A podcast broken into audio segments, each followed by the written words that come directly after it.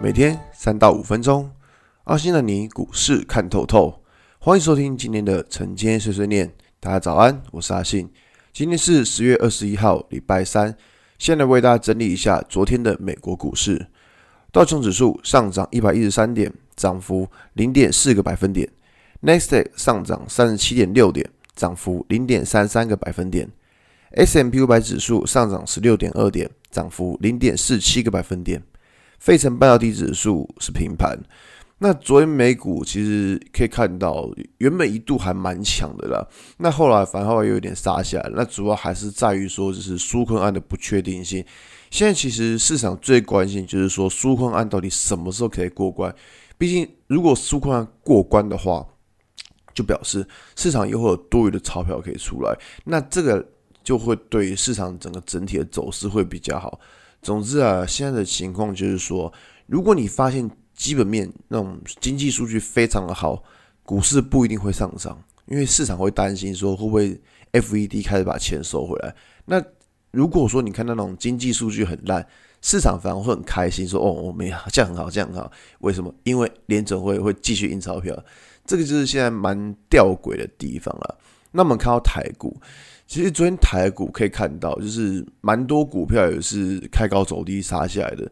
最近其实很多时候都是这样，就是你看到有些股票早盘很强，可能它九点钟开盘的时候就一路往上冲，冲啊冲啊冲啊，结果过没过没几下就开始一路往一路往下杀，然后开高走低。那大家会觉得说，哦，这样真的是很难做，对，这样非常难做。这种状况，你要么就是说，第一个。你要么就是避免掉，就是股票涨一段之后，避免去追高。那怎么样？什么样？什么样情况叫追高呢？我这样讲，当你发现当天的股价距离盘中的均价线太远的时候，如果你再去追，你就有有一应该说就比较偏向有人在追高，你知道吗？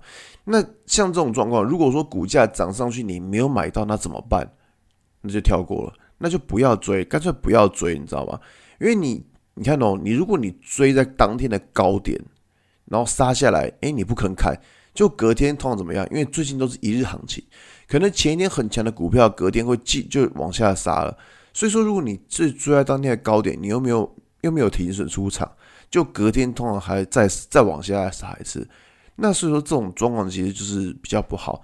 可以看到，最近其实很多股票收黑 K 的频率是很高的。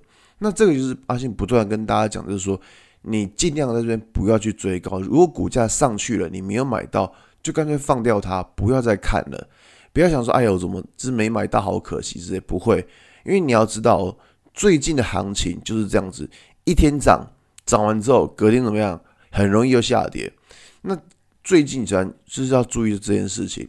那还有在于说，最近可能会比较注意的，还是在于前几天讲的关于族群效应这一部分。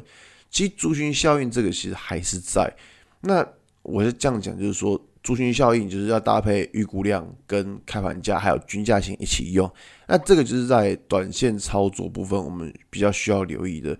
那我觉得说今天就还有一个比较大的新闻在联发科这一块，主要是有联发科它就已经有新闻了，所以说其实你看到最近的行情就是这样子，呃，你要知道说开盘到底有什么新闻。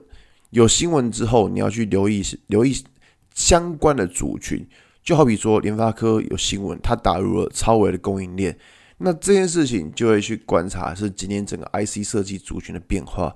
那像昨天有一个新闻是 Cree 就奇异光电，它退出 LED 市场，那这个东西同样也会去观察说台股今天 LED 的相关概念股的走势。